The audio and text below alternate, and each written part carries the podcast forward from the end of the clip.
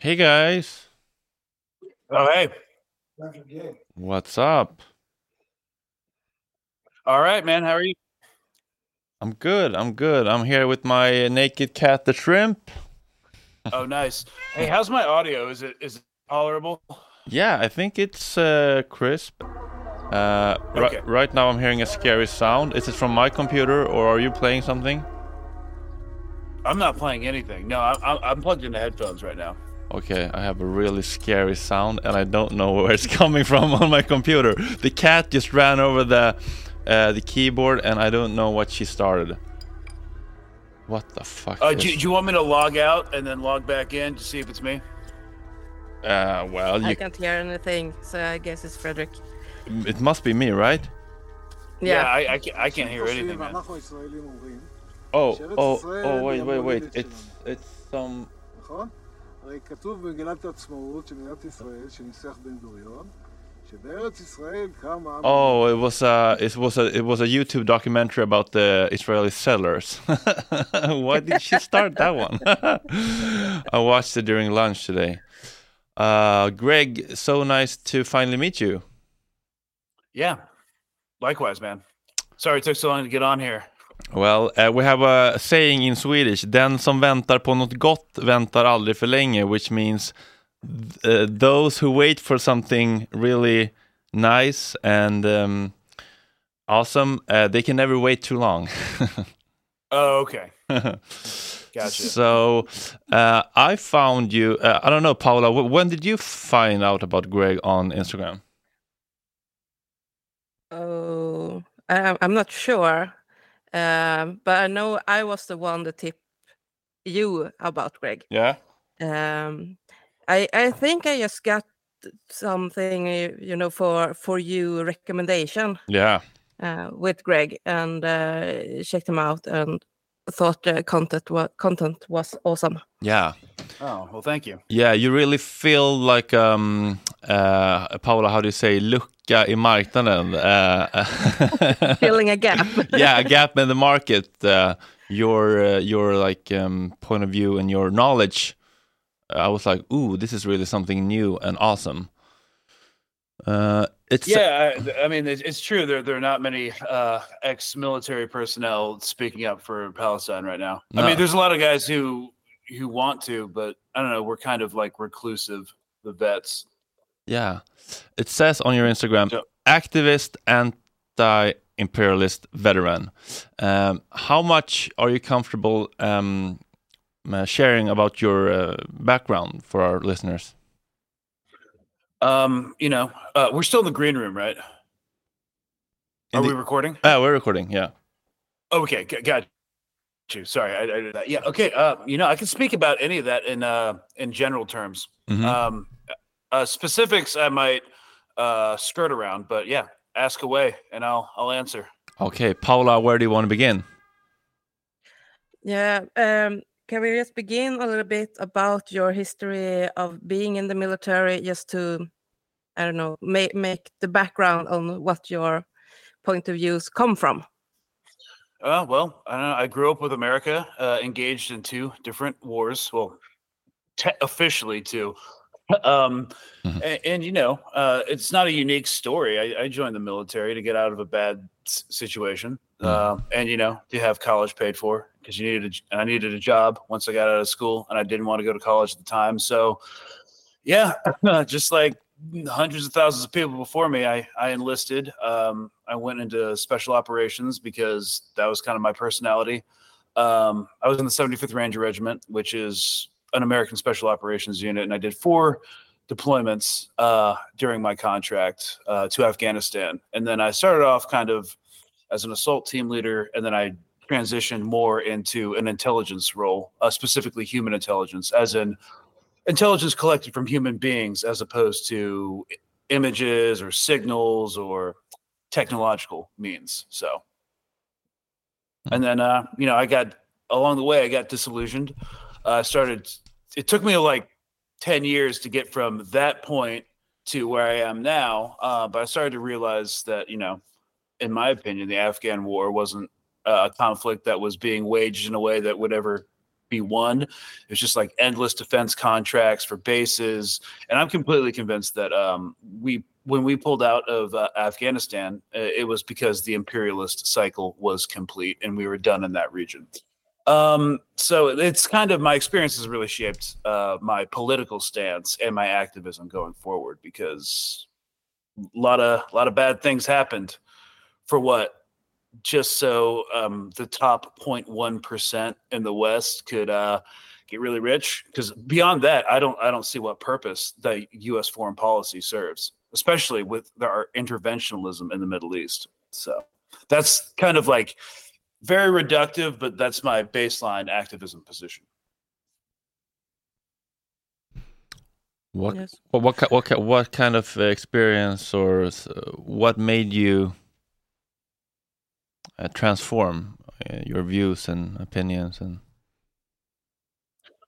okay, uh, well, I think that the it, it first started when you know I went into a more intelligence-oriented role, and uh, I had to learn the history of the region, Afghanistan uh, specifically. But you can't really um, learn about that without studying the British Raj and the Indian, uh, the India-Pakistan partition, which were complete colonial failures and have resulted in massive regional and you could argue global instability uh, because of just how um, predatory and irresponsible that entire system of colonialism and imperialism was. So that's just just learning something that you would never learn growing up as like a white dude in Texas began the the decade long journey that I, I kind of went on. But that that was the uh, that was the genesis. The uh, le- learning about the India-Pakistan partition mostly, and the British Raj mm. in India. Okay. And how did you start your account or your posting about Palestine? What made you think that you can contribute in this cause? Well, I mean, I. I I had all of like what one hundred fifty followers when this thing kicked off, um, because you know I was never active on social media. Um, but then I, I started about day five, like October, the second, like the third week of October. I don't know, the third week of October maybe. I decided to go live on social media because uh, uh, I just got sick of watching these uh, ex-military people on C N N uh, straight up lie, you know, things that you could do, like drop hospitals, all of them, be- just because there are Hamas command and control centers inside the hospitals. There's been no evidence that there were uh, Hamas was ever in the hospitals, none whatsoever. They have not passed any standard of proof that that was true. Um, and, you know, dropping two thousand pound bombs in civilian neighborhoods, uh, that you could do that. Uh, and, and these ex-American military personnel who were in the Afghan and Iraq wars saying like, yeah, you could. It's like, dude, we never did that. You could not drop that ordinance in Baghdad or Kandahar or anywhere. You could only drop it in rural areas.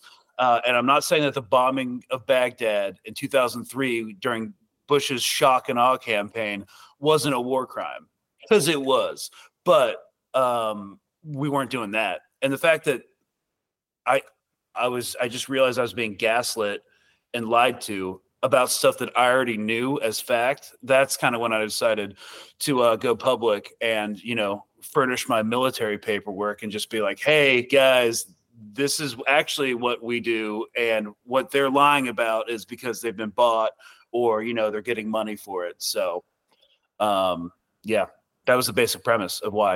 Uh, and it's expanded towards uh, my, my content, and I'm about to la- launch a podcast, has expanded more towards um, foreign policy and geopolitics as well than strictly military stuff. But yeah. That was how it started, just basic military doctrine and how Israel is not actually running or fighting a counterinsurgency. They're doing a genocide. So because this is what a, this is what a counterinsurgency looks like.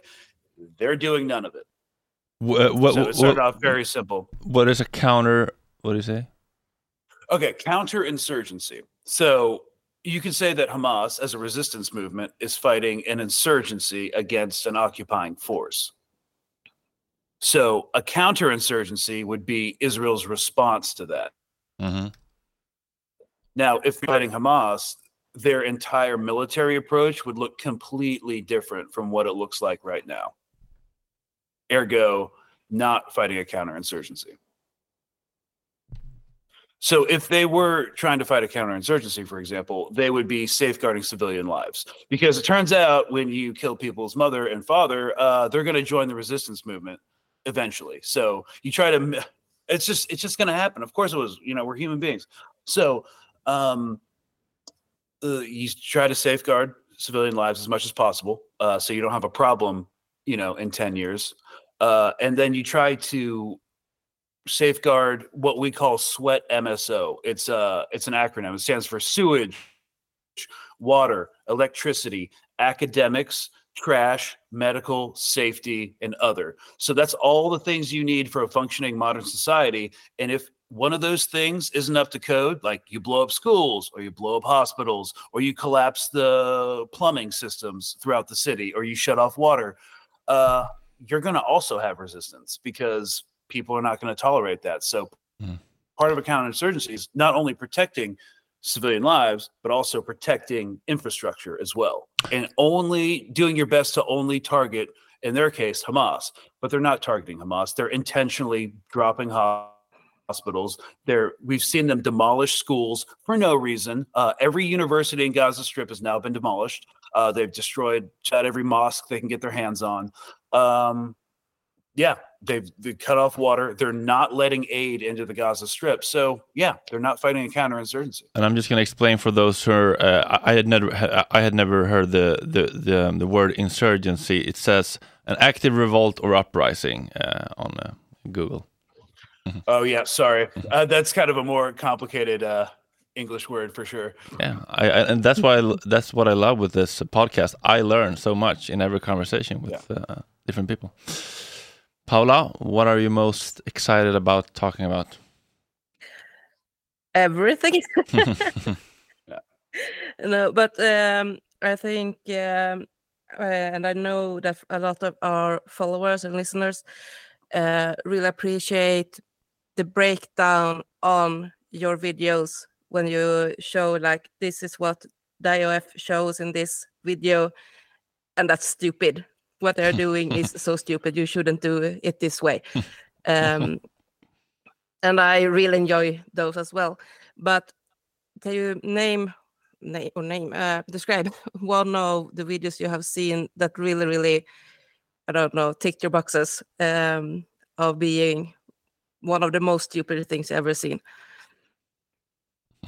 I mean, it's hard to choose at this point. They're also... Um... They're also not showing a lot of combat footage or like, com- I mean, it's not really combat footage. I'm putting air quotes in there because they're not actually fighting anybody. They're just shooting into rubble and pretending like they're fighting. Um, it's just propaganda uh, that they, you know, send back home to impress their like friends and family, but they also post online, which is how we, which is how we come into possession of the, that, that footage. Um, it's hard to pick, but The the overriding thing you see is that this is not a trained military. Um, they, they just don't do basic stuff. Like they're operating in a combat zone, but no one's pulling security. What that means is you're facing out with your gun and looking for enemy so you don't get attacked. But they're just walking around, not even doing the most basic stuff. They don't really have any uh, discernible discipline. Um, they don't know how to effectively exfiltrate or casualties like people did out of the Gaza Strip in, in a way that, you know, any NATO army could. Uh, and this is because, you know, they, most of them are reservists. They're in the military for what, two, three years, and they get out of the military, you know, and they go and work in I T in Tel Aviv for like eight years, and then all the like thinking they're never going to have to go back into the military again or fight, and they're just going to live this great life and kind of like go to raid. And then all of a sudden October seventh happens, they get reactivated, not having shot a gun in I don't know like six years, and now they're like, okay, you, you've got like five weeks to retrain, and now you're going to go fight uh, against a professional military in one of the worst urban environments on the planet. So they're comp-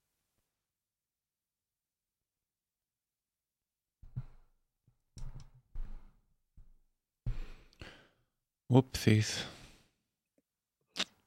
Yeah, I think some of the, the things I've seen is like, um, I was in the civil force in Sweden um, because I trained a dog for the Air Force. Uh, wow. So then I had mm. to join myself to keep up the training for the dog. Um, and uh, some of the things I've seen is like, wow, even I know not to do this stuff. Uh, like the the video where there's a military girl standing in front of a tank shooting. And it's like, yeah. You shouldn't even have to be taught this or be uh, like in a long time in the military to know not to stand in front of a tank that's going to shoot. Yeah, don't stand in front of intensely power- powerful kinetic explosions. should be should be comic common sense, right? Yeah. Um, yeah, but something we have to, to dive into is the photos and videos from the seventh of October, when they had taken the pictures of Be'eri and also at the Nova Festival and, and stuff like that. Um, and I don't know, but for me, the damage done to the cars, to the houses, and so on, doesn't really fit with what I know of what Hamas had for kind of weapons. What do you have to say about that? Yeah, I mean, if you look at uh, the videos from them breaking out of Gaza, or, or and like the paragraphs flying over the uh, apartheid wall um, into uh, the occupied territories outside of the Strip, uh, yeah, they had A K forty-sevens and they had R P Gs. Uh, but only a few rockets, and those were for like tanks and vehicles. You know, they wouldn't waste it on civilian cars uh, because, you know, they were saving their freaking rockets for the I D F because obviously. Um, so A K forty-sevens cannot burn people to death in a car. Um, that most likely, I mean, uh, Haaretz, the Israeli newspaper, uh, released an investigation that was immediately taken down. Um, but it, you know, it's the internet. Things are eternal. People keep receipts saying that, you know, they uh, uh, I D F Apache helicopters may have just been firing on everybody at the festival. So, like, you see, you've seen an entire lot of cars just absolutely burnt out and destroyed, right? We've seen those videos. Mm-hmm. Well, uh, yeah, uh, small arms, assault rifles can't do that, but you know what can? Uh, a forty millimeter rocket shot from an attack helicopter that explodes, uh, lights the fuel tank of the car on fire and burns everybody alive inside. That's something that's, that's a lot more likely than, uh, you know, an assault rifle doing that. Yeah. Friendly, uh, friendly fire. uh, unfriendly fire, because, you know, uh, this goes back to, um, uh, the Hannibal doctrine. Right, um, it, it, it, the policy of uh, not allowing any Israeli citizen or soldier to be taken captive because, you know, they do not negotiate with terrorists, and also it turns out they're too incompetent to rescue hostages anyway. So just why not? Why not kill them? And uh, the Hannibal directive was officially uh, put out of use or rescinded in twenty sixteen, but like, we're getting the sense that. Uh, a lot of stuff that's happening in the I D F is like unspoken policy. It's just like an understanding. This is what we do. We don't put it in writing. Uh, you know, mm-hmm. other other regimes that uh, commit heinous acts also don't put that in writing. There's like, you know, so this it's not something we're ever really going to see. But uh, the Nova Festival is a good example of how directive or doctrine um, has been played out in real time on October seventh. And and that um, that says if you have to, by any means, the kidnapping must be stopped by all means, even at the price of striking and harming our own forces. And by forces, it also means civilian hostage, or um, that's it doesn't specifically say that, but um, you know, when uh, the tanks came in uh, to the kibbutzes. Uh, where the Hamas fighters were, and there were families inside there. Um, they were shooting at houses with tank shells that didn't have Hamas. Um, they were just blowing up entire buildings that didn't have any fighters in that. And we know that now because they're starting to cop to it. They're running, they're very publicly. Yesterday, they started putting out an entire series of articles how they're doing investigations into friendly fire incidences on October seventh. And it's stuff we've known from the start. Like, again, A K forty-seven assault rifles cannot blow up entire houses. Tank shells can, though. So it's stuff like common sense stuff that uh, now they're starting to cop to because they have to start defending themselves in the International Court of Justice in two weeks. Um, because the, the International Court of Justice said, hey, there's a plausible possibility that a genocide is happening. So now they have to defend themselves. So they're trying to get ahead of the narrative by finally launching these internal investigations into what happened on October seventh. It's all very transparent, but um, I think they're kind of concerned about this court case in the International Court of Justice. Yeah. Yeah. Uh, I think so too. And it goes, I think it shows also in how Netanyahu, for example, like two days before um, the court hearings, go out and say that he wants to be really, really clear that Israel only has a war with Hamas. They are in no way or shape or form targeting the civilians. They are only targeting Hamas and so on. Um, but we can see very, very easily that that's not true. Yeah. Um, as someone who spent the most four hundred years of my life in the military, there is no military function to withhold food, water, and medical supplies from a civilian population. There's no way around that. Um, they're they're trying to conduct a medieval siege. They've destroyed plumbing, sewer, water, and they're hoping disease and starvation takes them all. Because here's the thing about a genocide. Uh, you it's almost impossible to affect or accomplish with conventional weapons. You'll never be able to shoot two million people. First, because it's expensive. Second, because the Nazis tried it in Poland and all of their troops started going insane, committing suicide and drinking themselves to death uh, because the psychological repercussions are unimaginable. Uh, so what do you do? You do forced marches like the uh, uh, American frontiersmen did with the Native Americans, like marching them across the American continent with no food or water until they just died off. Uh, Or, you know, you have like concentration camps, you have like forced labor camps, which we're seeing in the Congo where the people just work until they die. Uh, yeah, but it's not conventional weapons. Most most of it's achieved through starvation and biological warfare, such as letting everybody just die off of disease. So um, that's what we're seeing. Yeah, it's it's not about Hamas. It's that's what they're doing. That's why they're withholding aid. That's why they've made the state policy of it intentionally targeting and bombing hospitals. It's all to effectuate this one goal, which is to level Gaza, ethnically cleanse it, and then occupy it, and then settle it, and turn it into the next Dubai. Yeah. Yeah. I listened today to a podcast that I normally like, but um, this weekend they had some beef with Frederick, so I just had to listen into it more in full. But uh, the one guy that really, really, really, really, really hated on Frederick, um, he also has some kind of major beef uh, for people saying that this is a genocide, because it's like the I C J hasn't ruled on this yet. We can't say that this is a genocide before they come with a ruling in like two years or three years, because we have to wait until it's over. Everything's great, over great. before we can say it's a genocide. Yeah, great. So like the Holocaust wasn't apparently a genocide until they said it was in the Nuremberg trials after World War Two. It's just, right? Like we can only yeah. call it a genocide. After. So like we can't prevent it. We can't do anything to prevent it until it's already accomplished.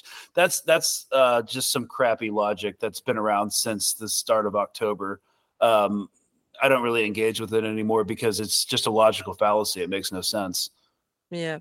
And one, I don't know if you have seen, but uh, one that's also connected to this uh, is that people have a tendency to say, oh, it's only thirty thousand people or twenty thousand people or sixty thousand.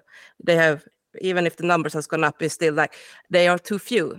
Uh, look at like Congo, where six million people have died. Um, and I know in Sweden we have some um, uh, journalists that have written, for example, that uh, the population in Palestine has gone up um, since the, the last twenty-five or thirty years or something like that. It's just uh, gone up. Uh, so Israel is really, really bad at committing genocides. Okay, well, well, yeah, yeah. I mean, again, these have been around, these talking points have been around for the past four months. It's like, okay, so there's not as many people dying in Gaza right now as there is in the Congo. It's like, okay, well, how many people have to die? How many innocent people have to die before something becomes wrong? Because I would like a definitive number, you know? It's just this, yeah. it's like, it's just this really abstract argument. Um, Also, there are more people in Central Africa. Also, genocides don't necessarily require that everybody is killed outright. Again, disease, famine. This thing's just getting started. Like, it's mm-hmm. winter. There's no food. Again, in Congo, people are dying of famine and disease, and it's been going on longer, way longer than four months, you know? Uh, you, you got to give it time for, for the numbers to start ramping up. And that's why we have to call it a genocide now, because we've seen genocide incitement speech. We've seen mm-hmm. a, a demonstrable intent to commit genocide. And so, yeah, we're not going to wait like two years when there's only like five hundred thousand people left alive, like freezing and with no electricity and water. Because, again, these things do take time. Um, and, and the whole population argument, Uh, population increasing uh, because, you know, a genocide, uh, they're really.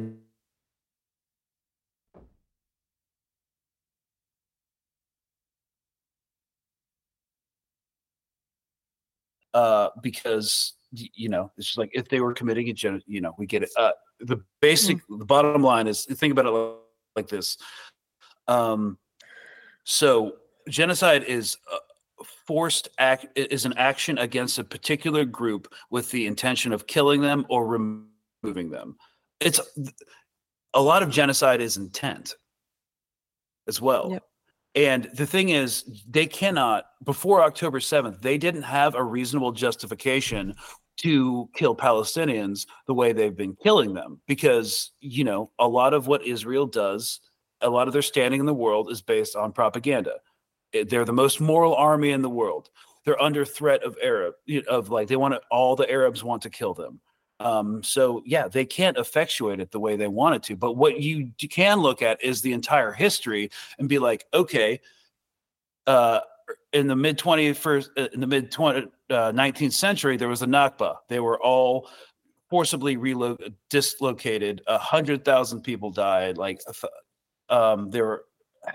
They left the country in a diaspora. And ever since then, they've been forced into smaller and smaller and smaller areas. All right. That's ethnic cleansing, which is part of a genocide. So just because Palestinians have higher birth rates than Israeli settlers doesn't mean that a genocide isn't happening. Because again, it's about intent. They have a messianic vision of a greater Israel that doesn't just extend to all of Palestine. It extends into the Sinai Peninsula. It, it extends into the freaking Euphrates, uh, to the border of Turkey. And that's honestly what they want to achieve. From and so it's river. a multi, it, it, yeah, from the river to the sea, but like the Euphrates River, not, not the Jordan River. Um, and, and it's always been this multi-generational plan. It's always been very patient uh, until mm. now. Mm-hmm. Yeah. The um, I know I if I actually checked it up, and uh, a fun, yeah, fun thing about the Congo argument is during the time that the six million people have died, mm-hmm. uh, and everyone is very, very like, yeah, it's they have died in a genocide. Uh, but during the, the same time, they have also doubled Um, their population. Yeah. So, so if the argument is that if they can grow in population, then it's not a genocide. Then Congo is not in is not a genocide either. But still, the, the pro-Israelis is, is very very clear that Congo is a genocide, but Palestine is not because of the growth in population. Again, all these arguments are just talking points. Yeah. But um, I was thinking they, also about, just just to clarify for, for the listeners, because I know I have talked about it a little bit, and I know you have talked about it in some of your videos, uh, but the thing with smart versus dumb bombs. Oh, yeah. Because that, okay. I think it's quite an important point in why uh, Israel can't argue that they actually try to uh, minimize civilian casualties.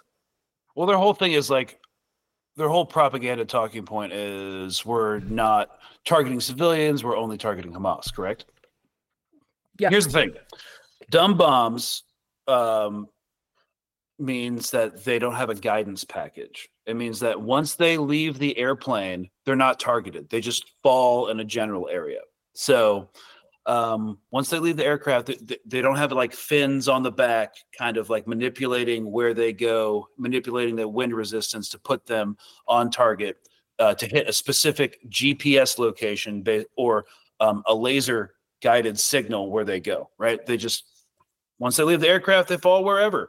So uh, you cannot, on a very basic level, target Hamas if the bombs you're dropping are not precision, they're not guided, they can't target anything. So, yeah, and according to the Office of the Director of National Intelligence, which is uh, a United States government uh, entity uh, that kind of coordinates with the C I A, uh, military intelligence, it intersects with a lot of different departments. Um, yeah, almost fifty percent of the bombs that they're dropping are unguided. So, I mean, I get it. They're not trying to target Hamas. And also dumb bombs are way cheaper. They're way cheaper than precision guided bombs. So, yeah. yeah. And I know they have dropped around thirty thousand bombs by now. So it's like fifteen thousand dumb bombs over Gaza. Oh, it's more Something... like it's more like eighty thousand now. I, I'm not. Yeah. So, yeah. Well, I mean, when, it's when, a lot. It's a lot. when, when the report came out, yeah, it was like thirty, forty thousand, but that came out a while ago. So, how would uh, the I D F or I O F, how would they stand without the help from the U S? I mean, they'd run out of money. Um, the, the amount of bombs that they've been dropping, they don't have the industrial infrastructure to produce those themselves, so they wouldn't be able to drop the bombs. Um, we've had to send them artillery shells because, you know, we provide them with munitions. Um, without the help of the U S, they wouldn't have an air force. Uh, we subsidize all their F thirty-five fifth generation fighter bombers that they just got. Um, yeah, and they they would have to, you know, pay for a lot of things themselves uh, if they didn't have our defense funding. You know, they'd have to pay for their own education, uh, their own education system, which we subsidize as U S taxpayers. They'd have to pay for their free healthcare, which we also subsidize and pay for as U S taxpayers. Their entire society, their entire way of living, their way of life would look different, but we're not for U S taxpayers. And it's something we are increasingly frustrated about because we can't afford healthcare, but they get free healthcare. We can't afford college. Everyone's drowning in student loan debts, but, you know, they pretty much get free education. And not only that, like, we want to send another seventeen point six billion dollars uh, for them to keep continue a genocidal campaign in Gaza. Like, uh, we're very frustrated about this, to say the least. I'm putting it very diplomatically, because yeah. um, I'm not trying to swear. Uh, but I, I saw you uh, talking on a rally recently. Like, how many... How many people get out there on the streets? You're in Austin, is that right? Austin, Texas. Austin is the state capital of Texas. Mm-hmm. Yeah. Um, I don't know. I forget the number. It was like what, fifteen thousand, twenty thousand. I'm not. I'm. I'm not sure. It just seemed like a lot of people from the mm-hmm. podium. So yeah. And Austin is kind of. Is it more Republican or the, the Democratic these days? Uh, Austin's very liberal. Yeah. Uh, but once you get outside of it, it's very conservative, like guns, freaking Trump twenty twenty-four. Uh, yeah, it's a completely different culture once you get outside the city. Mm-hmm. Just like, you know, how it is in most places. Uh, most cities uh, tend to be more, I, I would say, open-minded and liberal, and most rural is not so much. I know it's a big generalization, but I in my experiences traveling the world, that's definitely been what I've seen, observed in yeah. general terms. So it's no different than anywhere else. But in, in your in your um, closest community, your friends or colleagues, uh, are people more pro-Israel or Palestine or both, or what's the? Um, okay, so first of all, any pro-Israel friends that I had uh, no longer are friends. I, oh. I mean, I think I would have alienated them, or they would have gotten pissed, or they, you know, didn't want to hear me speak, or whatever I was saying was offensive. But I only lost like a couple. Um, and, you know, I have an uncle who cannot be saved. You know, mm. he, he, he's not trying to change his way of viewing the world. We all have that. But um, I don't know. Most of my friends are uh, veterans. A lot of them are, at least my guy friends are. Um, and we all agree that what they're doing is completely wrong. It violates the law of land warfare. They're actively committing a genocide. And uh, I don't know how you could support a country and a government and a state that is actively committing genocide. So um, they're not as outspoken as me. I have one friend who helps me do research for the videos I make. But yeah, it, it's generally pro-Palestine. And even my most conservative friends are still saying, like, ceasefire now. Mm. The ceasefire is still a very conservative position. You know? Mm-hmm. But at this point, pause. I'll take it. Pause know? The genocide. Yeah. yeah. Exactly. Um, just to make a little jump away from Israel-Palestine for a little while. Um, mm-hmm. I, I don't know if you if you've seen or, or follow the um, the Swedish government uh, bending over backwards to try to get into NATO. Yeah. Um, of of some reason, it's uh, become very very important to get into NATO by all means possible, including uh, uh, being very fond of Israel all of a sudden. Yeah, that's um, a prerequisite. Yeah, but. Um, I have to say this, um, for you coming from a country where the military line of work is fairly common, it's something that everyone pretty much knows someone working in the military, and um, from what I gather, it's kind of your heroes when you come back, not for a government when it comes to taking care of the veterans, but in, yeah. in the public opinion. Um, but in Sweden, we have previously uh, gone in a completely different way, uh, having less and less military. So now we have to like start to rebuild everything. And um, my personal point of view is that the today's Swedes seem to don't, don't not really understand what war actually is about. Um, It's like um, our prime minister, he, he said that if you are a citizen of Sweden, you should be prepared to take up arms to defend Sweden, or you shouldn't be a citizen. And I'm like, doesn't he really understand what war is about and that people die? So what's your thought about about it all? And uh, I guess you're not really pro-war, so to say. No, you, you could argue that I'm anti-war. Uh, here, the bottom line is politicians do not care about soldiers. Yeah. They care about politics. Um, it's, you know, going to war, sending troops overseas is, you know, to uh, further a political agenda. And a lot of that is especially coming from like a Western country. And, you know, just because you're in the Nordic bloc doesn't mean you escape, you know, Western imperialism. It's usually it has to do with that. Uh, you guys also do have a defense industrial complex like Saab. Yeah. They they ship weapons all over the planet. Mm. Like like the Israeli Defense Force, I keep seeing their A T fours, their recoilless ri- rifle launchers. Uh, that those are Saab. Mm-hmm. You know, Sweden sells plenty of weapons to Israel. Um, but yeah, I mean. And I'm sure Saab and other defense contractors from Sweden, because you do have a pretty significant defense industrial complex, lobbies these politicians as well. So yeah. um, it's all part of the same system. I'd say that the U S and Britain are uh, the biggest ones with the, the red right hand. But, um, it, you know, all these European countries, especially NATO countries, are all part of the same system. Yeah. So when we talk about politicians, you know, saying like, oh, we all need to, you know, fight for our country. It's like, yeah, that's always going to be a thing. Uh, as long as nation states exist, you have to have a military for practical purposes, for self-defense, which is real. You also need it to have for diplomatic reasons. So, you know, that you can back up your policies. Um, but yeah, when they say like, you need to fight for your country, it's like, there's also alternative motive, ulterior motives to why they're saying that, you know? Um, A militarized society makes, you know, a lot of money for a very select group of people. And uh, the politicians aren't the select group of people, but they certainly get money on the back end from that. How uh, how was how, how how were you treated when you came back? Well, this was still um, in the mid twenty tens, so we were still like very much support our troops no matter what.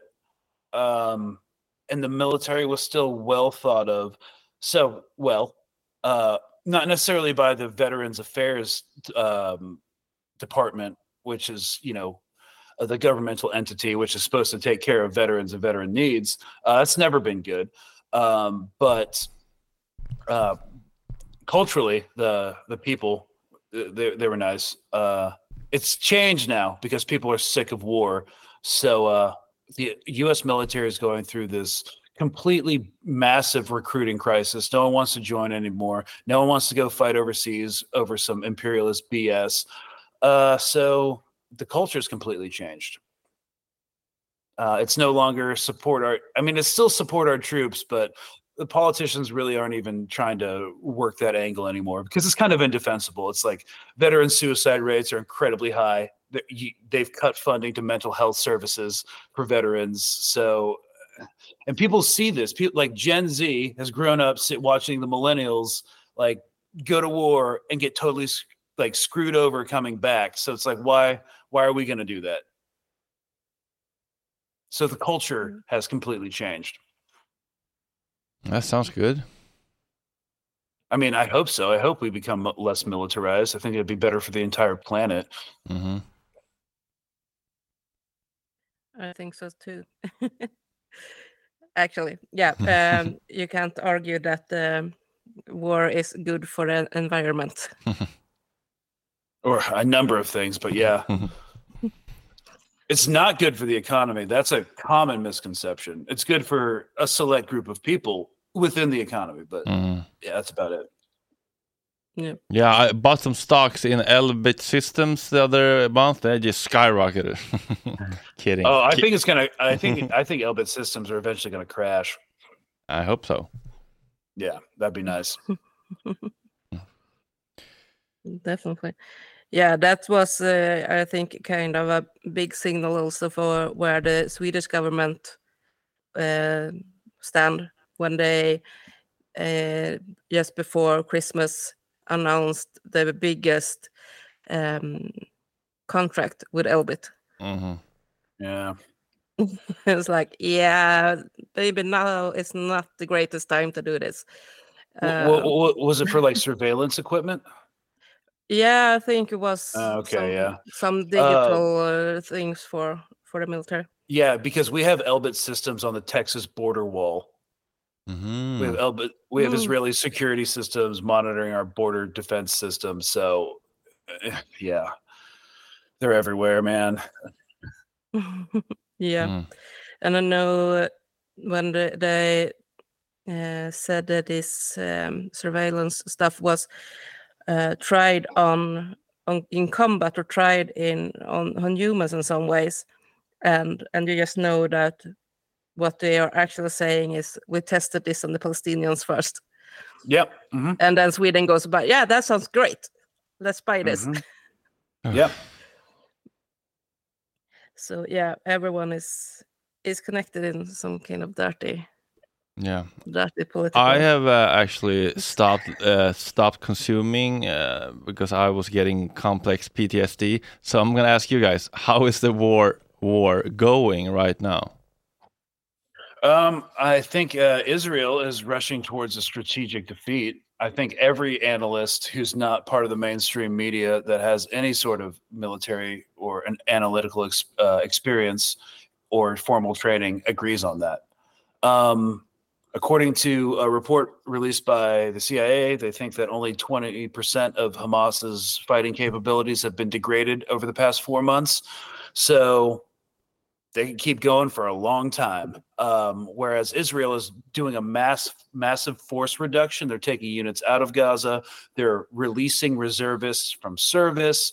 Um, they're basically, I don't know, they're they're kind of they're kind of winding down uh, because there's a lot of the economic repercussions alone of this war are not sustainable for Israel.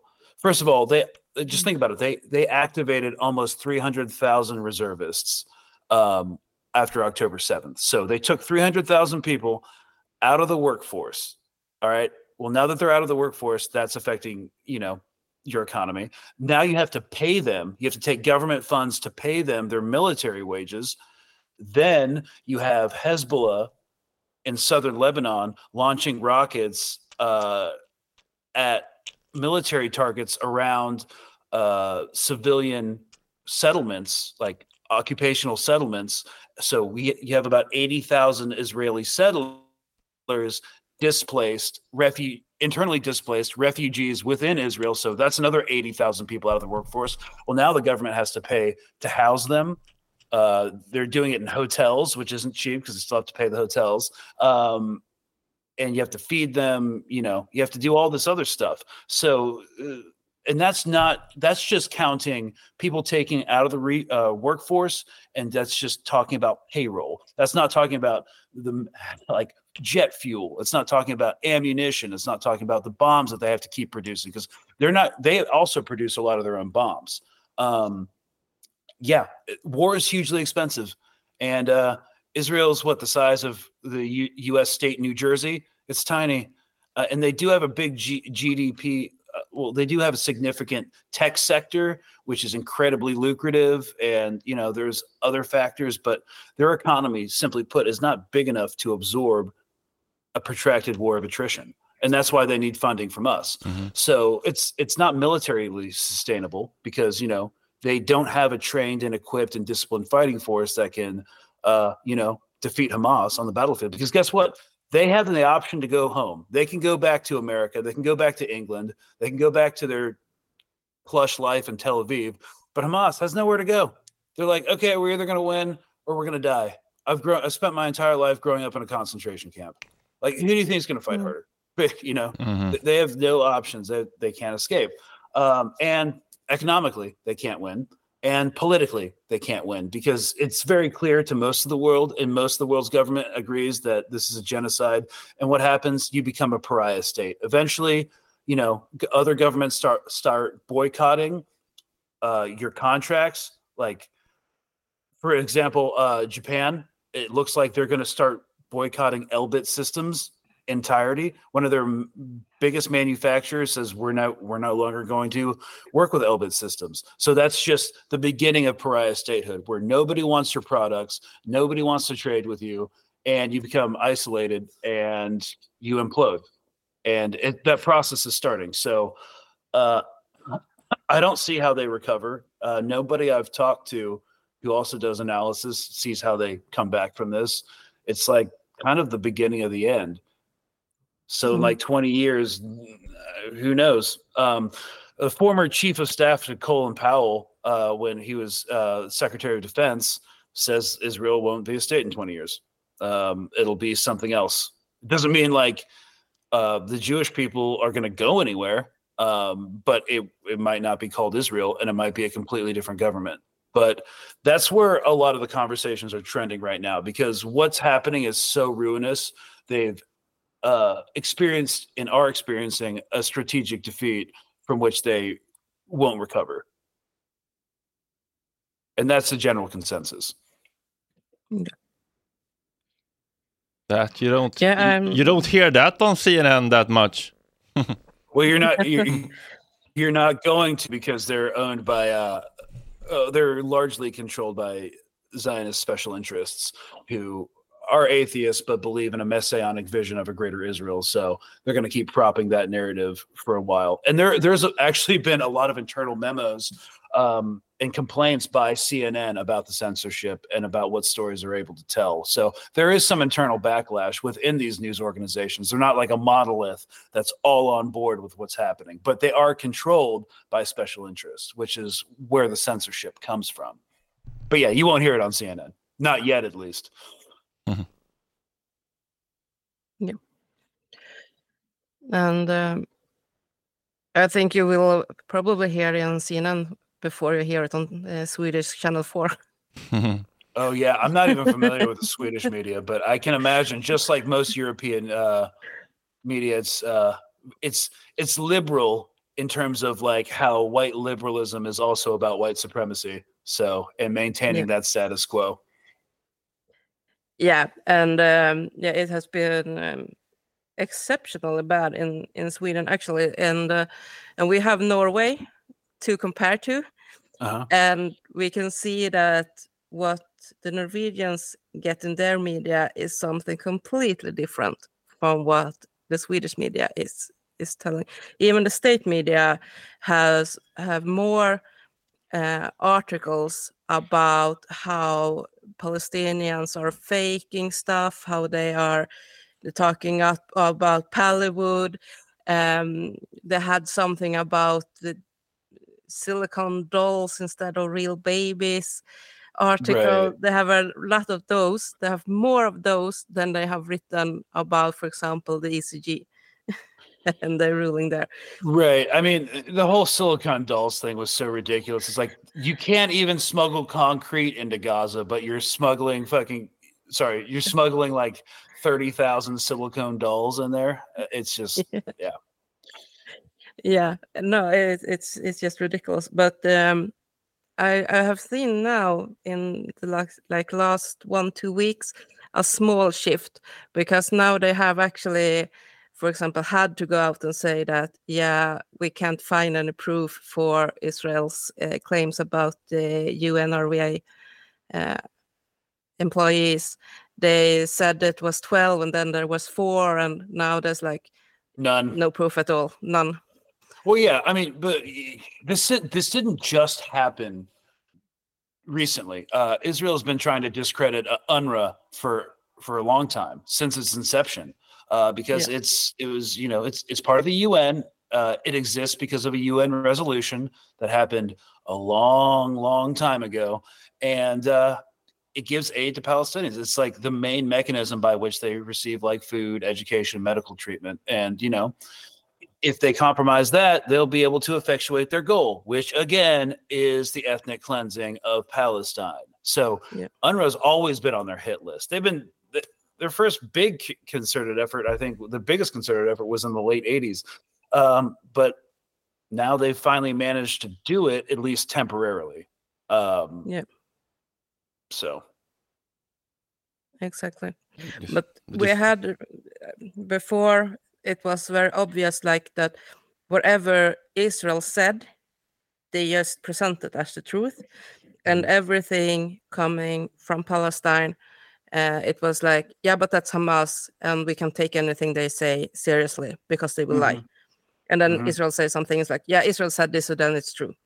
Uh, they had huge um, stuff about, for example, when Israel said that Hamas wanted to uh, bomb the Israeli embassy in Stockholm.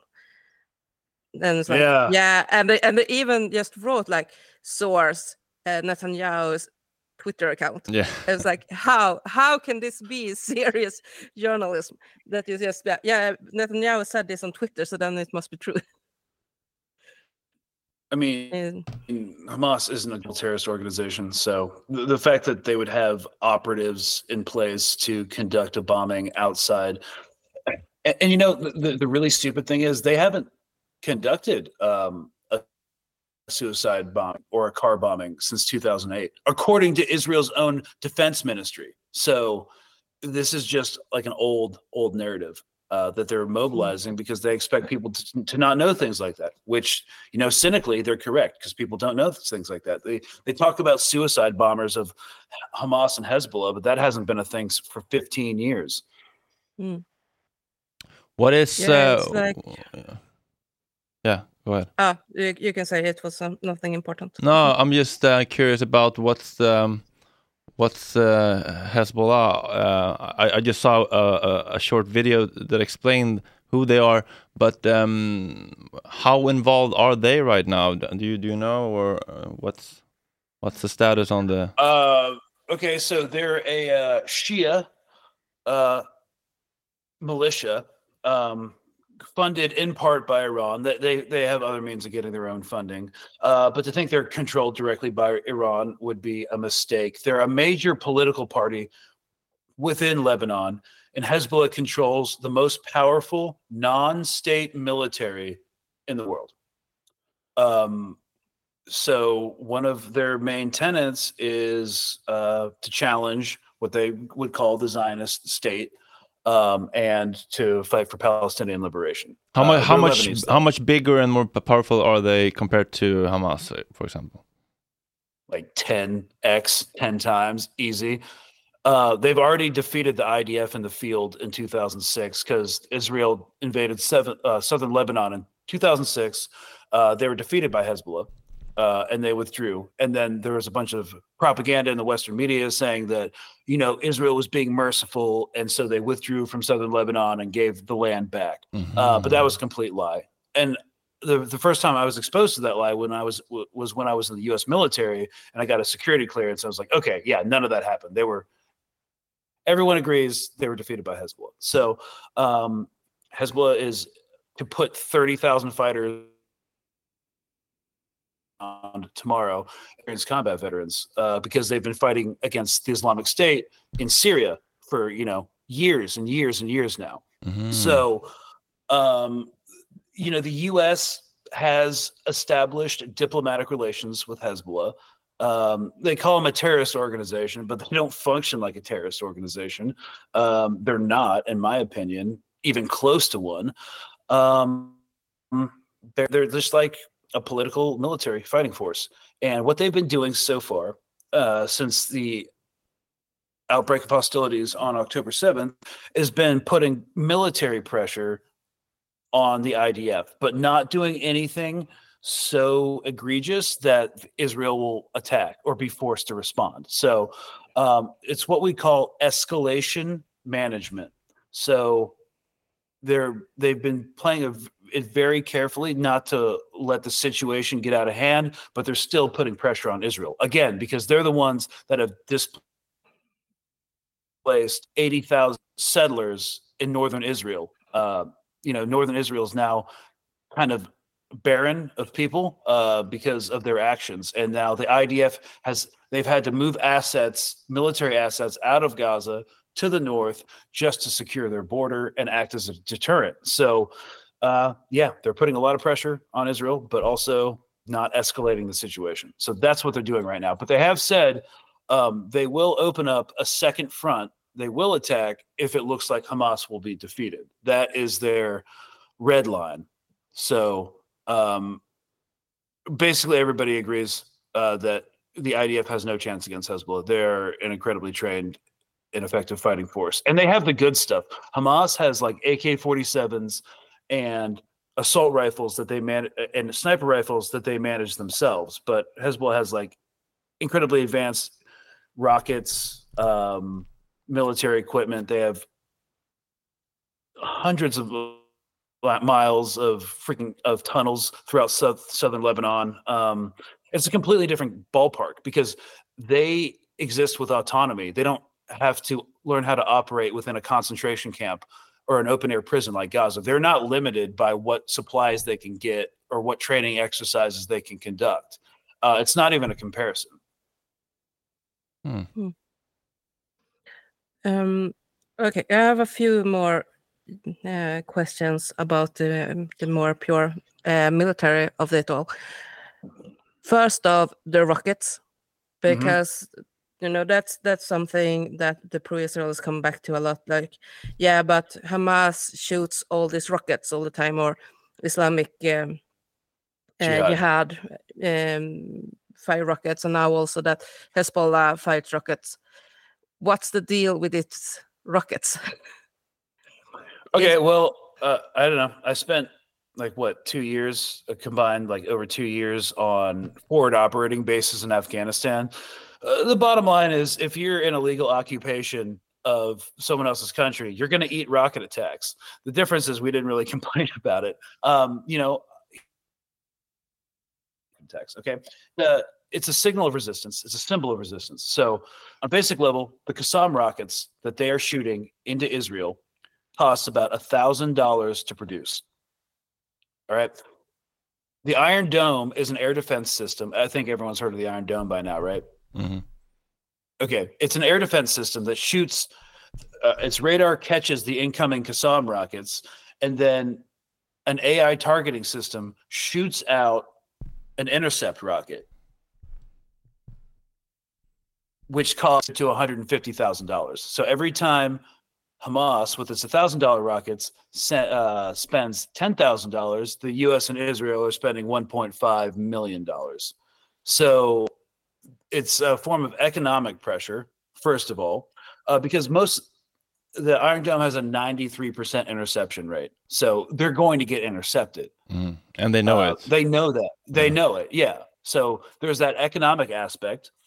And also, um, it's a it's a... a form of communication with the rest of the world. So two weeks ago, the, uh, the I D F said Hamas was completely dismantled and defeated in northern Gaza. Well, what did they do? What did Hamas do five hours later? Hmm. Shot a massive rocket attack from northern Gaza. So, you know, it's just exposing their lies, and it's a, uh, it's a signal of communication with the rest of the world. Just to show we're here. Yeah. Still and fighting. That, yeah. Yeah. Yeah. Um,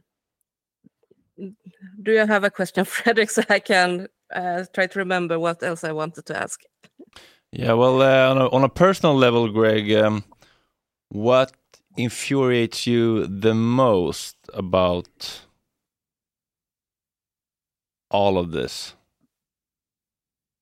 Um, I mean, aside from the wanton destruction of infrastructure and civilian lives in Palestine, um, as a U S citizen, what frustrates me the most is that uh, our elected representatives seem to care more about a foreign country than they do about this one. Yeah.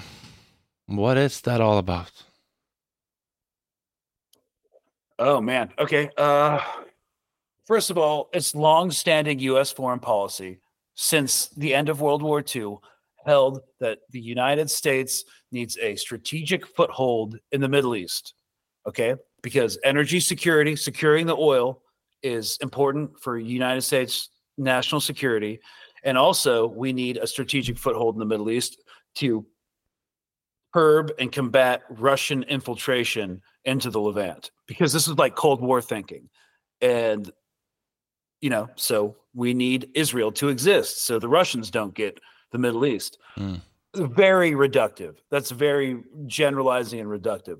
But you have to remember, all of our senior politicians who hold power were politicians during the Cold War. Mm-hmm. You know, and their policy position hasn't changed. They still believe in the necessity of a strategic foothold in the Middle East. Um, so that's part of it. Another part of it is they all have uh, get co- uh, campaign contributions by Boeing, Lockheed Martin, General Dynamics, massive defense contractors, you know, who have a vested interest in having bases, United States bases in the Middle East. Also, there's something called AIPAC, uh, which is, um, I'm sure you've heard of by now. Yeah. Uh, it's a uh, Zionist special interest lobby that um, – basically contributes to uh, the campaigns of United States politicians, congressmen, senators, presidents, and uh, and if you don't accept their campaign contribution, they're going to fund your opponent so that you lose. The whole system is so enmeshed and toxic, if I may say. It's incredibly mentioned that um, y- you.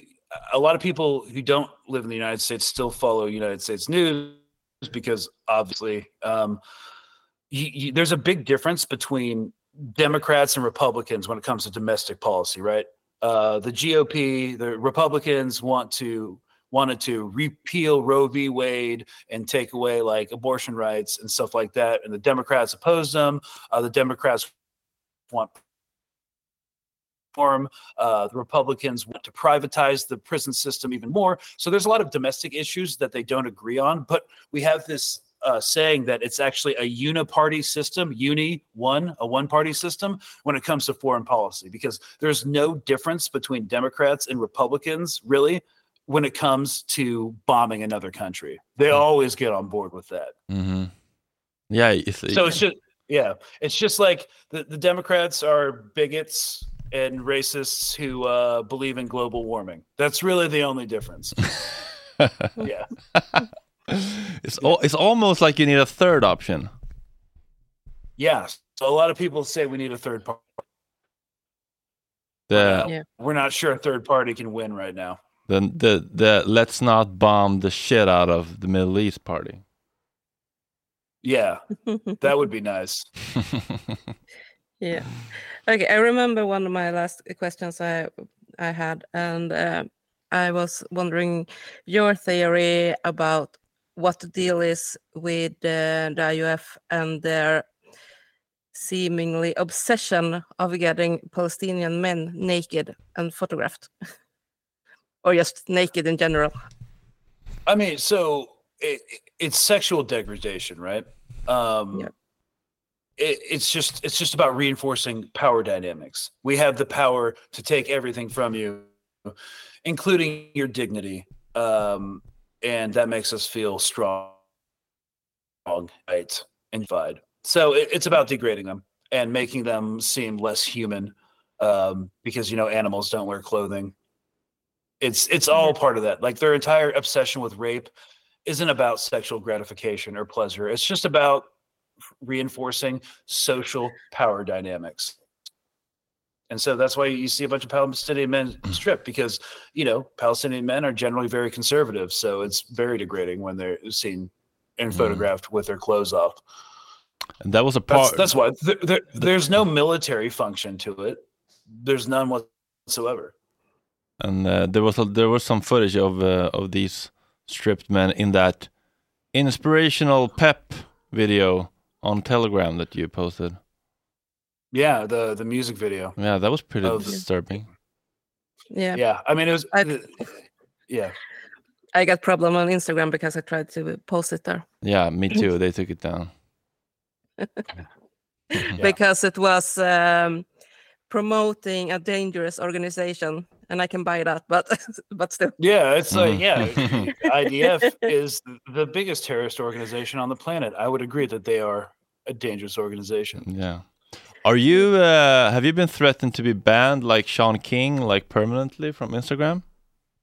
No, but my account is like what at two hundred and fifty thousand followers right now. It's still pretty small fish. So what they're going to try to, who they're banning first, are going to be actually journalists in Gaza coming up with the raw footage. And also, I've uh, I've been kind of less censored because I post commentary. I don't really post the graphic images. Mm. So I think that's why I've been spared. Yeah.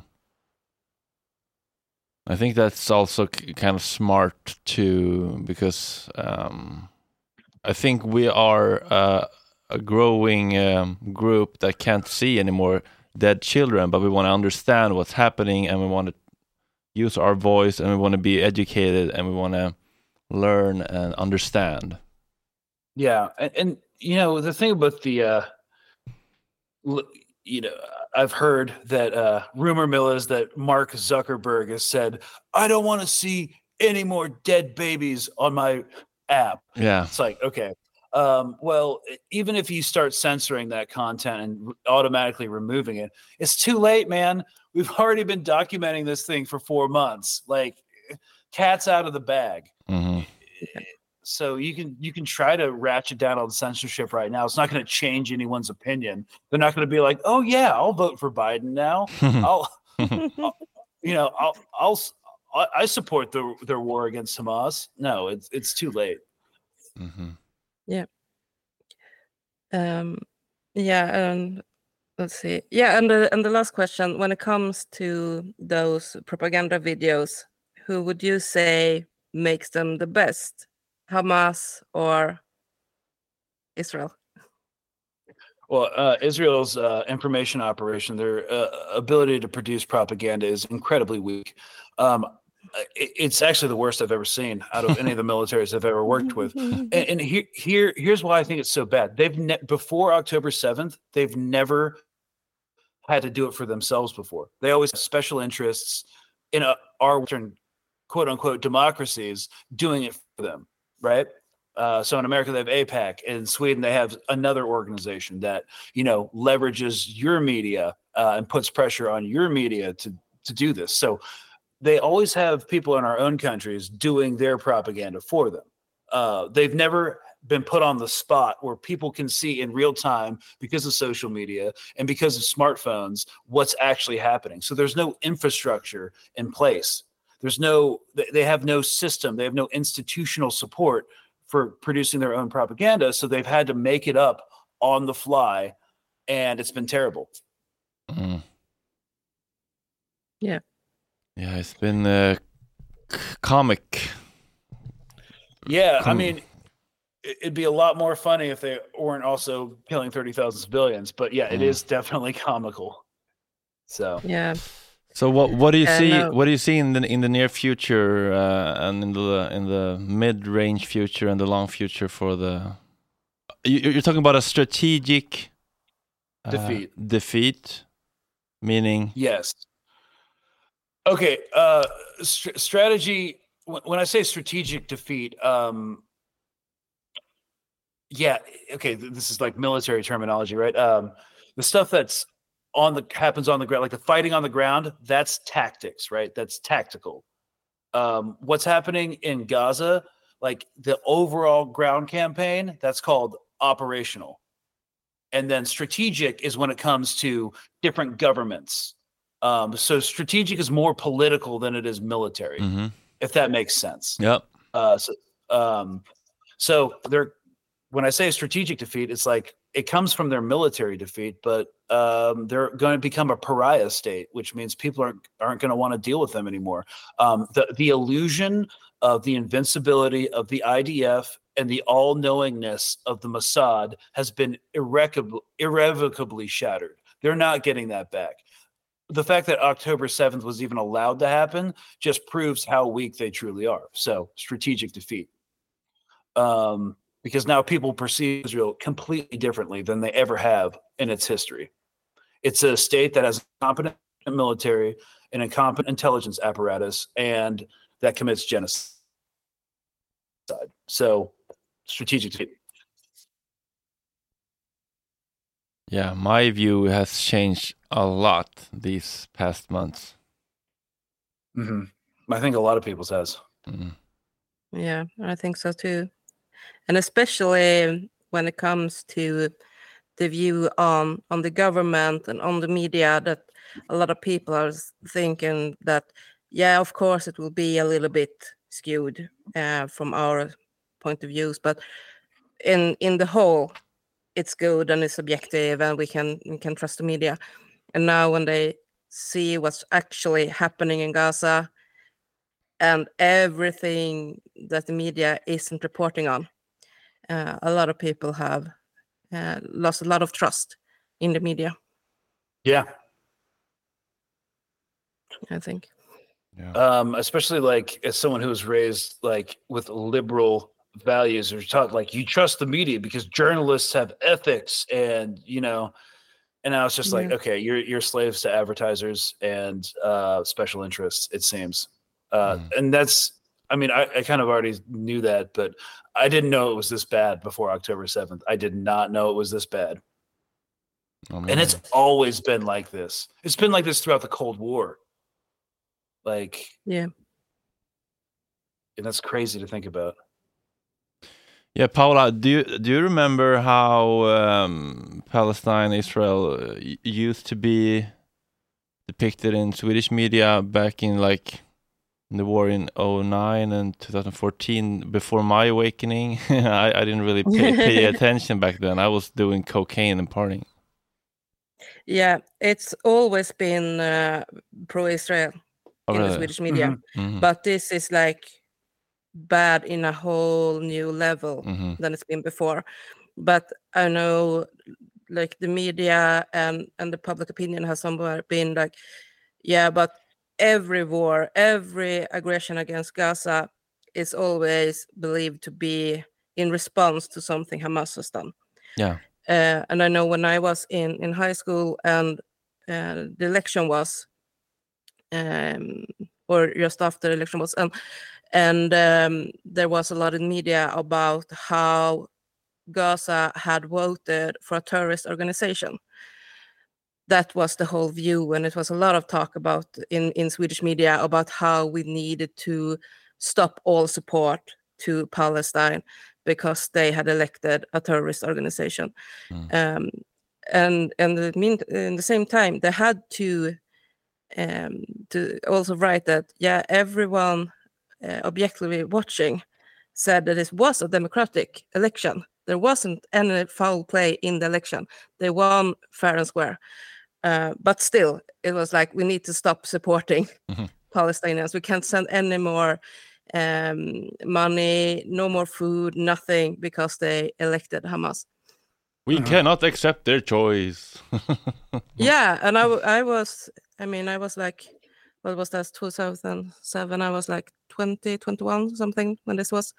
So right after high school. And, and it was like, um, I, I had so much problem to understand how we could say that democratic elections are so important, but then say that it doesn't count if they elect something we don't like. Mm-hmm.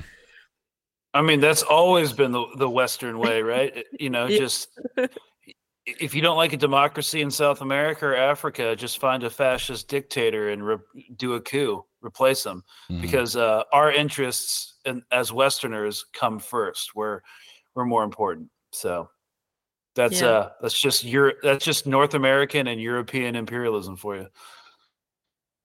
Exactly.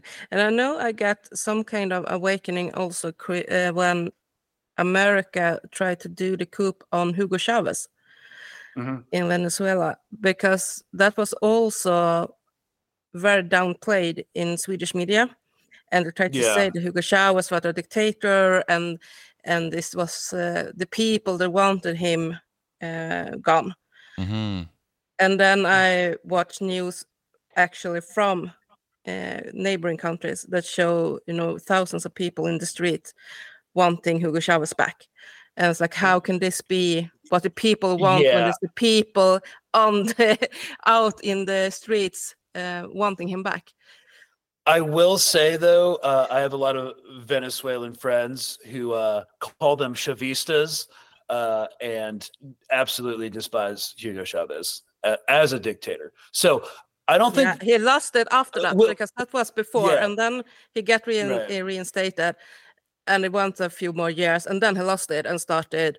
He took away that he yeah. he could uh, stay for as long as he's wanted as a president, right. and so on. So he lost it. Well, well, when it unjust, when but I will say when it comes to unjustified coups perpetrated by the Central Intelligence and the Mossad, there are much better examples than Chavez.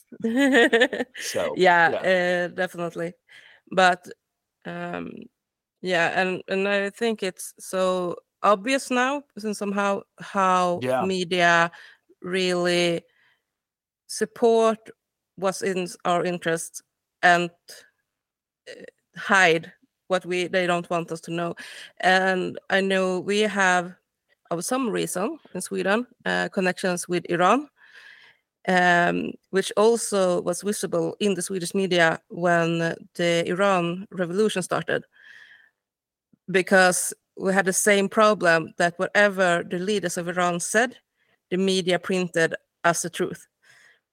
So if the Iran leader said, no, we're not going to hang anyone that's in this revolution, they just printed it and like, okay, the, see, the Iranian leaders say they won't hang anyone, so they don't hang people. Mm. And uh, like Amnesty going out and say, but but we know that they are executing people by hanging them. We know that this is happening. How can you say in the media that it's not happening just because the Iranian leaders say it? Um, so when you start to see it in one place, you see it in the next and the next and the next. Mm. Okay, last question from me. Mm-hmm. Um, that I think you probably have gotten a lot, but what was Israel supposed to do after the seventh of October? Mm. I mean, I think, I think, I think any any reasonable person would expect a military response, you know, um, but not a genocide response. Um, I expected it to be bad. Like I expected them to just really let it rip, bombing. I, I didn't. No one expected it to be this bad. And I was talking to my like Syrian American friend about this uh, two days ago, and she's like, "Yeah, you know, it's the first time I bought uh, a pack of cigarettes in like five years because I knew it was going to be bad. But we had no idea it was going to be this bad. Mm-hmm. Um, we we didn't expect whatever military response because, like, I don't know, I don't." I don't have access to like whatever they have to go off of in, as, in, insofar as intelligence. I don't understand um, how the Israeli military is organized. I don't really understand their capabilities because they keep that actually really locked down, um, less so than the U S military. The U S military is very open about how we organize ourselves and stuff like that. But uh, it's so it's, it was hard to make an assessment what they would do. But I expected some form of counterinsurgency operation where they'd go in, they'd occupy Gaza, and they'd do a co- cordon and search online from north to south and try to find the tunnels and, you know, try to eliminate Hamas while protecting civilian infrastructure and trying their best to mitigate civilian casualties. Uh, they've been opposite of that. So, yeah, speaking in the most general terms, uh, they they did completely the opposite of what a reasonable person would have expected them to do. Uh, that being said, I still had no idea it would be this bad.